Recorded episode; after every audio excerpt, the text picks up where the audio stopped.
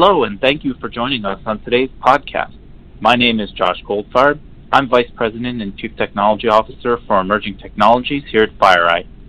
On today's podcast, I'm joined by Paul Nguyen, Vice President for Orchestration at FireEye. Today, I'm, I'm going to talk to Paul a little bit about a popular topic these days uh, among customers and many others in the security community, which is that of security orchestration. Welcome to the podcast, Paul. Thanks a lot, Josh. So, Paul, let me begin uh, by asking you, can you provide just sort of a basic introduction to the FireEye Security Orchestrator and why you chose to develop a technology in this space? Sure, I'd be happy to.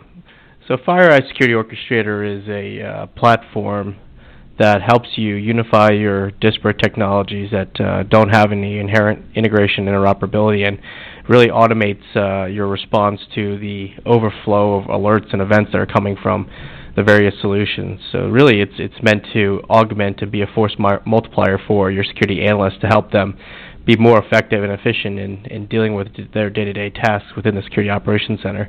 And it's interesting, um, I really started down this journey about six years ago when I started um, Invotas, and really what we were focused on at the time was a program uh, in a partnership with the federal government around a program called Active Cyber Defense, which was how can you leverage um, some scalable software to have machine speed response to attacks, because the issue was really the human latency, and um, having humans in the loop for everything is, is really not the most effective way. And I would say about three years ago when we launched the company, it um, really wasn't a, an interesting topic. Um, I think mostly because um, people were, were doing just okay, and it was a compliance-driven environment. But I think in a lot of ways, Mandiant um, helped to raise visibility, which led to a, a spree of spending of technology in two thousand fourteen, two thousand fifteen.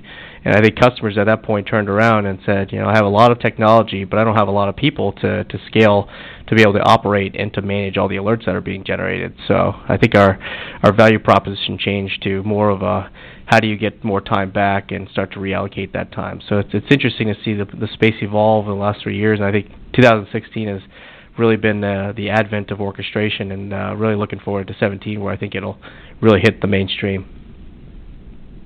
Yeah, that's very interesting. And for the benefit of the listeners, can you help us tie together this concept of making more efficient use of the human resources I do have to, to that of risk mitigation? When we think of security, we, we kind of think more or less of a risk mitigation exercise, or, or a profession built around risk, risk mitigation. Can you help us understand the connection between um, limiting, minimizing, managing, mitigating risk, and, and making more effective use of my human resources?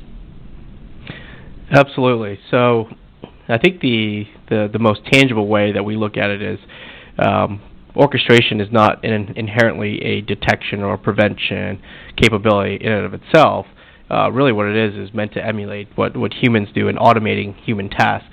So if you if you look at what humans do today, when you're talking about your tier one, two, three security analysts, they're consuming a lot of alerts, typically something from either directly from sensors or from a, a SIM technology. And what that leads to is um, a throughput issue. If you have a growing amount of alerts, and let's call them, you know, let's call one thousand just to, to make it a nice round number, and you can only scale to to really, uh, I should say, one thousand a day. Let's say you can only scale to meet half of that workload just because of the limited time and the limited resources you have. You may not be effectively dealing with all of your alerts or risks, that, or potential risks that might be coming through, because not every alert is ne- necessarily potentially an incident. And so if you have one, a scalability issue to be able to meet that um, growing volume, um, and we've we've seen from some of the breaches, uh, some of the alerts that come through may could may be impactful incidents or alerts that could be um, have a negative consequence or a potential huge impact to your environment. And so if you're missing that, then obviously you're not able to keep up with um, with the uh, the threat environment itself. So th- this is where orchestration comes in to help to, one, uh, continually try to scale to meet the one thousand events a day, just as this, in this particular example. And the, the other is if you're effectively managing the um, the risk exposure window from, I think on average, when you look at the, some of the, the prominent reports out there, you know, it could be days or weeks or months that these uh, attacks persist. And if you're able to cut that down from, you know, seconds to minutes or hours based upon how much automation you're leveraging, you're also reducing the, the risk exposure window of those attacks. So I think there's there's twofold: scale and then the reduction in the risk exposure window. Yeah, that's very interesting. Say I'm running a security orchestra uh, organization, and I want to get I want to dip my feet into the topic of orchestration. How how do organizations typically begin to adopt security orchestration into their security architecture?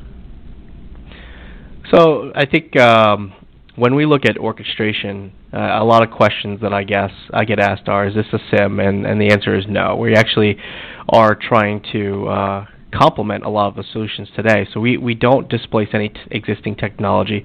We we tend to uh, integrate with SIEM technologies to ingest alerts, and then we integrate with the rest of the technology ecosystem to create that unification as if it was a single architecture, uh, which I think is something that hasn't existed today. The only way you tie products together today is either uh, by people having to bounce from one console to another from, from different product vendors, or We've uh, seen some customers who have homegrown different custom scripts uh, in you know, pick your language, uh, Bash, Perl, Python.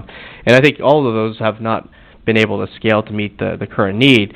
And so when we look at it, really what we're displacing is the human. So in this, in the context of the security architecture, where we like to work with customers to start is, you know, let's let's see where your humans are spending most of their time. And more often than not, what we find is, Uh, customers are spending anywhere between fifty to eighty percent of their time, if you look at their analyst time as fixed units, in what we call high-frequency, low-impact events. So those low-impact events could be anything from uh, false positives or what I call self-inflicted wounds, where uh, users are doing things that they're not supposed to be doing, like navigating to websites and uh, triggering an alert, and someone has to go investigate that. Uh, although those may not be necessarily Uh, high risk, it still takes time away to, to at least triage and investigate those alerts. So really, I think looking at um, where are humans spending most of their time, are those good candidates for automation, and start to onboard those um, processes into the orchestration to begin the process of automating those as much as possible. So really focusing on the low-hanging fruit and plugging it into areas that uh, can get you a, a tangible R O I right off the bat. Yeah, I think that's a, a very uh, interesting concept. There, but customers are often concerned about risk or any sort of downside or, or negative uh, side effects. Do you see any of these when, when an organization begins to make the transition into orchestration? Definitely, and uh, I would say the, the biggest fear is, is not necessarily the orchestration itself. It's um, it's the automation side of uh, of the effect, and uh, I think as security professionals, and you know, myself, I've, I've been in this industry for the past fifteen years. I think we've always been inherently concerned about um, any automation, and I think it started with things like I P S and you know, A V automatically blocking things. And I think that's where some of that inherent concern around automating blocks is really something that um, bubbles up and concerns folks, because if you you start to take down, let's call it the C E O's email, you take down services, that becomes a potential risk both for our customers as well as for us as a solution. And so where when customers start to, to really look at orchestration automation, we tend to start with, um, I'll call it the low consequence, low regret actions. And that could be anything from, um, and we typically see alerts coming in, and what analysts will typically do is uh, what we call enriching the event or contextualizing the event to get a sense of what is this event and what does it mean to me. And they'll do things like copy and paste an I P address from uh, their SIEM console into a threat intelligence feed, get those results, copy and paste that down into a notepad, and continue that um, constant um, enrichment exercise until they get a full picture of what is this event, I need to make a decision, and now I want to take action. And you can still use automation by leveraging human in the loop or human controlled actions, which are, okay, I presented the user with all of the data to make that decision, and do they feel confident that if we do push blocks out, that it's the right action to take related to that event? And so that gives you semi-automation, right? You're not all the way to the automation side, but it gives you automation of some pretty benign, low-consequence um, actions within that, that work stream or process. And I think that's where customers have, have started to um, go down the journey of automation.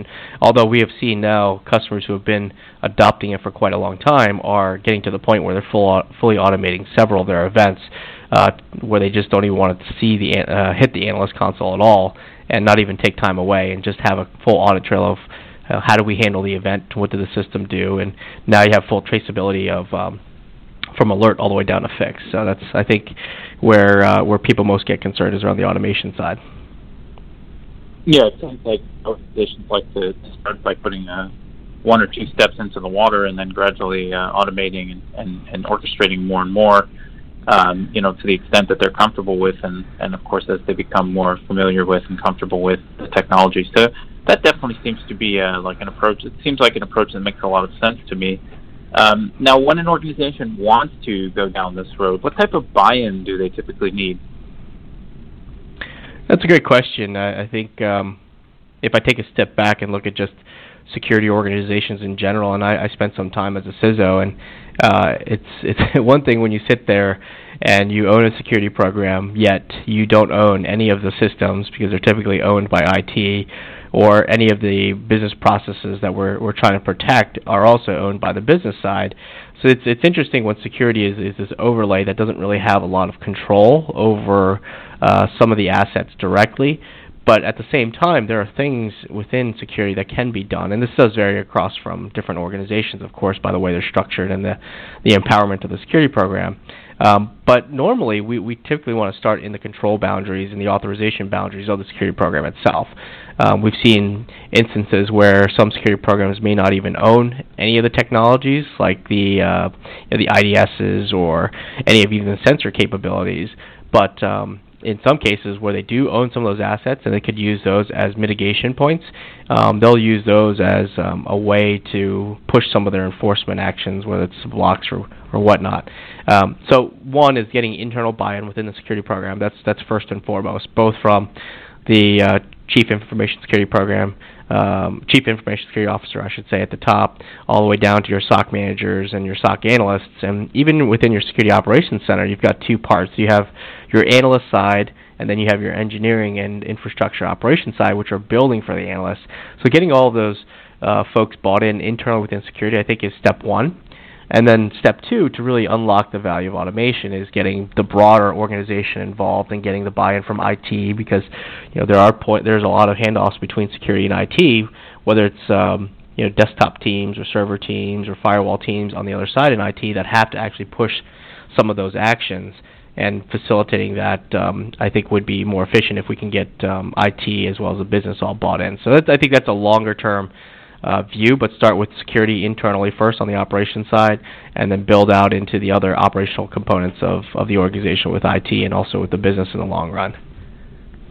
Yeah, that seems to make a lot of sense. You basically start by building bridges and relationships, and then follow up with technology for orchestration and automation to really reinforce those relationships. Um, are, do you, do you have some examples handy, or a few different use cases where this type of transition has been successful? Sure, absolutely. I think one of our most popular use cases, and this is one that is, I think, a uh, pain point, and one that um, a lot of different organizations, we've seen this pattern across both large enterprises and small enterprises, is this concept of an abuse, uh, abuse mailbox. And what that really is is, uh, let's call it, you know, uh, a bank has abuse at bank x y z dot com uh, set up, and it's an inbox where users or customers can submit emails that um, they believe could be sub- suspicious, and they're they've been trained very well through security awareness to to bubble these things up and send them over. And even in some organizations, there's some stringent S L As to respond back to the users and uh, and customers pretty quickly, so you can ensure a, a customer service element of it. And and really what that use case is, is um, picking up an email, monitoring that inbox. Uh, once an in, uh, email comes in, picking it up, uh, taking out any attachments or U R Ls, because typically those are the delivery mechanisms for, for any malware, and analyzing the, the U R Ls and the, um, the attachments via some of their technologies, whether it's sandboxing technologies like FireEye provides, or the U R L analysis as well, and then getting the results back, um, making an automated decision in terms of it's malicious or not, and then presenting the user, uh, the analyst, I should say, with the options to, one, automatically send a notification back to the user to let them know whether it's a ben- uh, benign email or a malicious email, and automating that whole process Uh, allows them now to get through the, the volume of emails that they're getting in. And in some cases, we see thousands of emails coming in on a daily basis with some of our customers. And um, to try to keep up with that load is, is pretty hard. And uh, you know, just automating the analysis and the notification back to users is, is giving them tremendous value just through semi-automation. If they want to take more aggressive actions like blocking the U R L, blocking the I P address, block how long a domain, now, those are all options that can be human-controlled. So, so I'll give you one example. Um, one customer in particular, it was about eighty-three minutes end-to-end for them to do the uh, the email ingest all the way to the final remediation.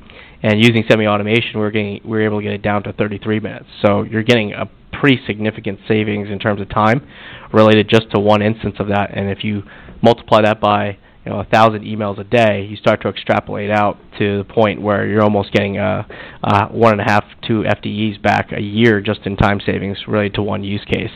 Um, and that one in and of itself is, is doesn't have to be outside of the security program itself. It could be just self-contained within the security program, and they they can run that whole analysis themselves and provide the notica- notification back to the user. You know, I think that's probably one of our most popular use cases right now, just because it's an easy place to start.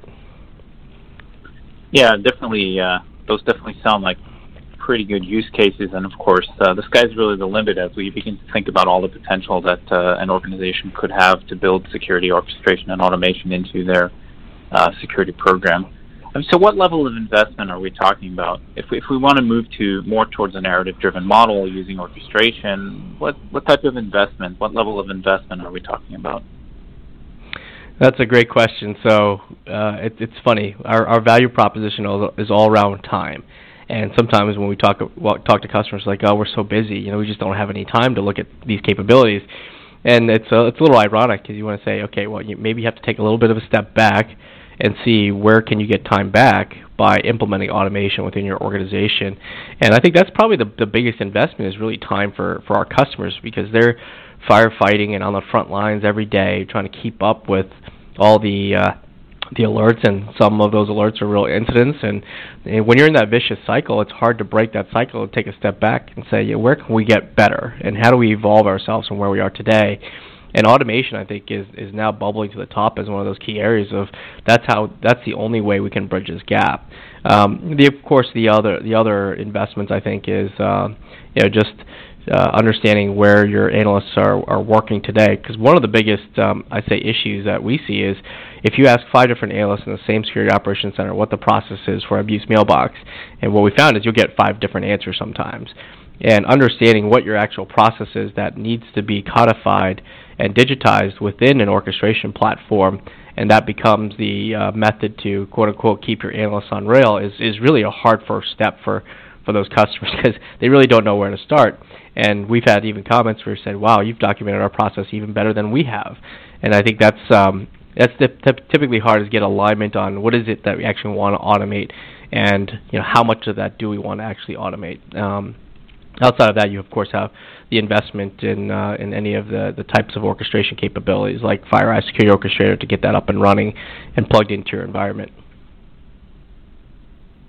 Great. That sounds sounds like um, the first steps revolve around really identifying, um, you know, which processes are sucking the most cycles out of the human resources, mm-hmm. and then, of course, where it would make sense to introduce that orchestration, that automation. How do you go about measuring return on investment in that type of a situation? That's a great question, and uh, one that we continually get asked. And um, you know, again, being in this field for so long, I think a lot of the ways that we used to sell security was through uh, F U D, you know, fear, uncertainty, and doubt. And, and if you don't have the latest technologies, you'll get compromised. I think orchestration is a little more pragmatic in the sense that this is really delivering you a tangible R O I, and that R O I is really around the time savings and the efficiency. So the example I gave you is if you extrapolate out, I'm going to save about three thousand hours over the year, because currently a process that takes me on average about, you know, the, using the example of the abuse mailbox, eighty-three minutes, I now have a baseline of where my performance is today. If I leverage a certain level of automation or semi-automation, I'm getting down to thirty-three minutes.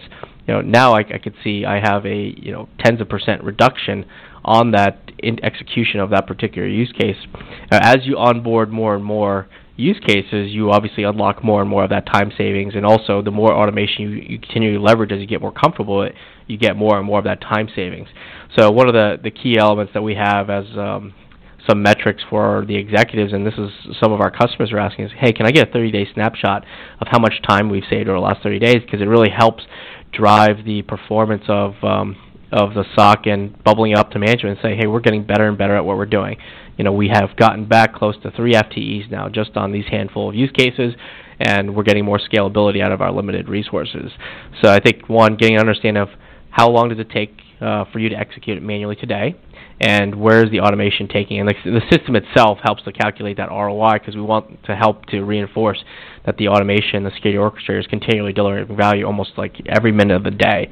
So all about time savings and efficiency.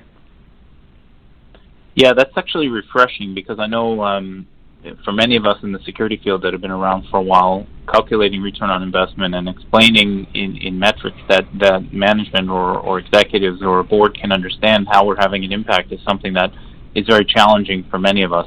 Uh, so I think that's probably going to be a refreshing point for many of the listeners, and something that uh, many people will take home as a, as a point. Um, I guess I would ask uh, if we broaden that a bit, how do we measure the, the overall improvement across the entire I T infrastructure, across all the different tools and all the different processes and whatnot? How, how do you kind of expand that that uh, measurement of improvement? I think that's uh, it goes hand in hand with what I just said. Um, what it also, once you're, because I think the one thing that we've been missing today is a real real insight into how effective are we at doing what we're doing day in and day out. And if you think about Uh, manual processes that are very human-driven, there really isn't a good data trail of what did they do, when did they do it, how did they do it, and what did they do it to.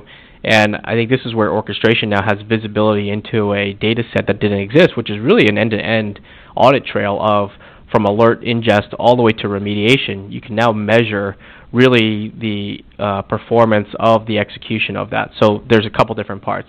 Let's say, for example, the S O C is responsible for doing the analysis all the way up to the point of saying, yes, I uh, understand what this is, I want to push remediation, but it's owned by uh, the firewall team on the I T side, so that means I may have to generate a ticket into their uh, instance of, you know, call it Remedy, ServiceNow, whatever I T S M solution that they're using to manage their I T processes.